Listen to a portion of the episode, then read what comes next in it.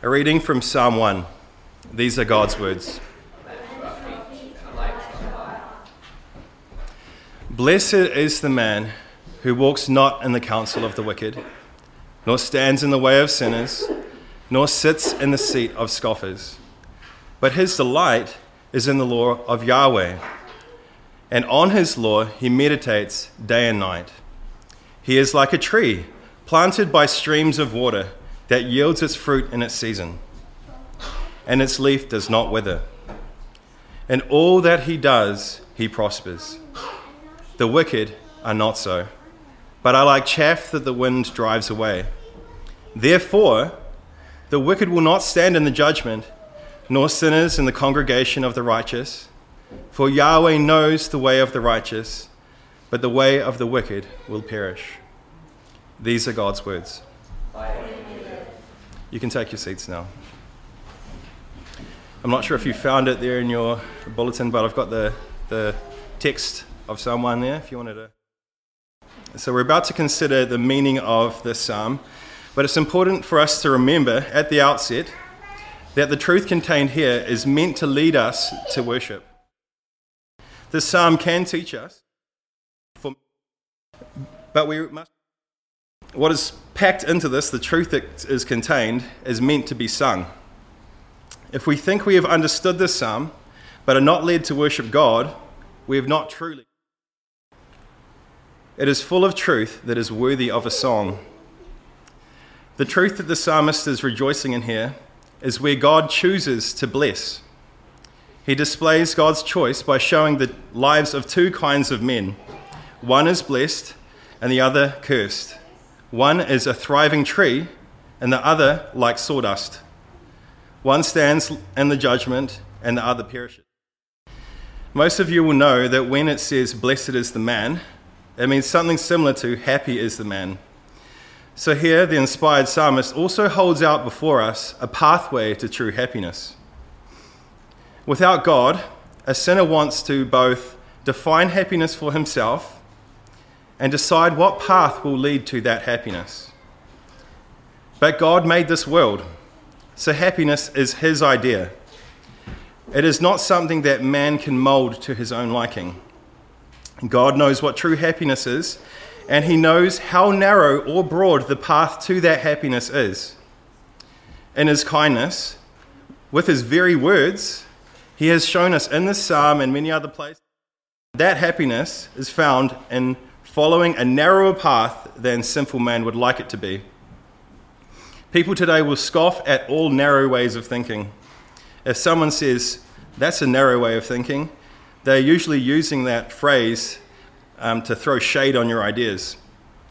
The world was recently given a new psalm called Happy. It said, Clap along if you feel like happiness is the truth. Clap along if you know what happiness is to you. Clap along if you feel like that's what you want to do. To put limitations on the ways that man can find happiness, like the psalmist does and like Christians do, is the highest form of arrogance and worthy of public mockery. It is not very inclusive. You will be cool shamed if you insist that the way of sin cannot, cannot satisfy. But the world fails to see that their worldview, that rejects the joy that comes from repentance, is itself a narrow way of thinking. Compared to the deep and weighty happiness that comes from living in the will of God, the hollow happiness that the world offers should be unappealing to the Christian. When examined, it should blow away like the chaff. Let's continue to look at the text. It begins with, Blessed is the man. Why didn't it say, Blessed is the man or woman? How sexist. Even many confessing Christians will scoff at this oversight by the psalmist. But their protests are also like chaff that blows away in the wind. If God decides to address all mankind through a masculine noun, no man or woman should have a problem with it. How stupid to resist it, really. All mankind comes from our first father, Adam.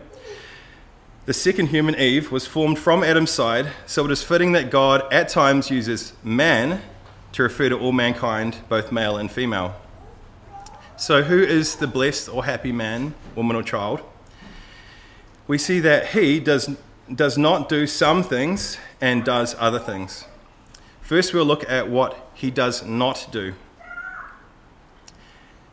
He walks not in the counsel of the wicked, nor stands in the way of sinners, nor sits in the seat of scoffers. The blessed man understands that wisdom is not to be found in the wicked, so he does not walk, stand, or sit in their way. This threefold of the wicked's wisdom shows how comprehensively he refuses its influence over him. Many Christians are confused today because they have no problem receiving the counsel of the wicked. And the confusion is heightened since they have been fooled by the pretty packaging of the wicked's counsel. They don't even know that it's wicked. No counselor is going to say, I'm selling to you the way of chaff right now. All counseling presents itself as a path toward tree like strength. But this psalm teaches us that the way to know the end or outcome of someone's counsel is to look past its frilly wrapping, look past all of its wonderful claims, and check the source that they are drawing their counsel from.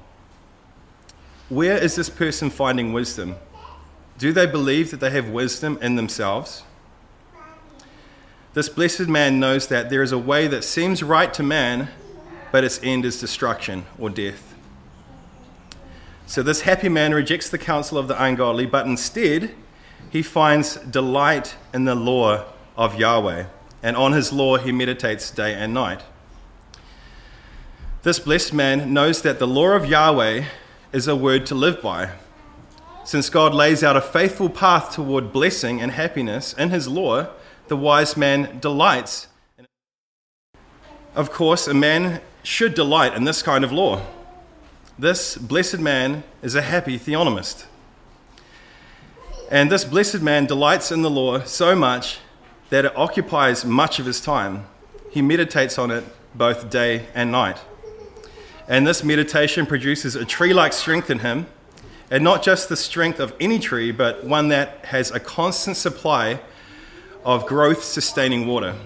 Verse 3 says, He is like a tree planted by streams of water that yields its fruit in its season, and its leaf does not wither. In all that he does, he prospers. Many Christians are withering and fruitless because the law of God is not their food. And all they do, it could hardly be called prospering. Their meditation is Netflix and Facebook, and they wonder why they are struggling to live the abundant life that Christ promised until we truly understand what it is to live by every word that comes from his mouth, the church is going to starve, growing weaker and weaker until there is no difference between ourselves and the chaff like world.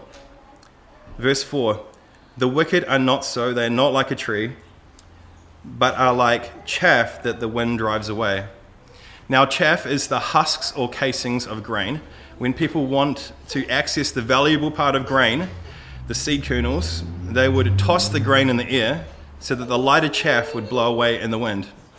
This is called threshing, and the heavier kernels would fall and remain after the threshing. Comparing chaff to trees highlights the stark contrast between the wicked and the righteous. The wicked have no root and are light and airborne. The righteous are strong and immovable. After contrasting their strength, the psalmist then concludes that logically, one will disappear and one will remain after the judgment. Verse 5 begins with, Therefore. So the righteous are like a tree and the wicked are like chaff. And it therefore follows that the wicked will not stand in the judgment, nor sinners in the congregation of the righteous. For Yahweh knows the way of the righteous, but the way of the wicked will perish. So who will be left behind after God's judgment? Who will God leave, the, leave behind on the earth after the rapture? Certainly not the wicked. When the judgment comes, the people of God will be left, and the wicked will be gone. It follows that this will be the case because God knows the way of the righteous, and the way of the wicked will perish. The meek will inherit the earth. God, uh, Proverbs 10 25 says, When the whirlwind passes by, the wicked is no more but the righteous has an everlasting foundation. A consistent theme throughout Scripture is that God made this earth, the very one that we are standing on now, to be ruled by the righteous. Those who meditate on His law day and night, that understand what righteousness is. So, throughout time, God is working to establish the righteous in the land. He is not arbitrary, sometimes siding with the wicked and sometimes siding with the righteous. He is always working for the truly good on this planet, even when it doesn't appear that way. It is understandable that the psalmist chose to rejoice in this truth. It is good to sing, Yahweh knows the way of the righteous, but the way of the wicked will perish. So let's sing Psalm 1 now to the tune of There is a Fountain.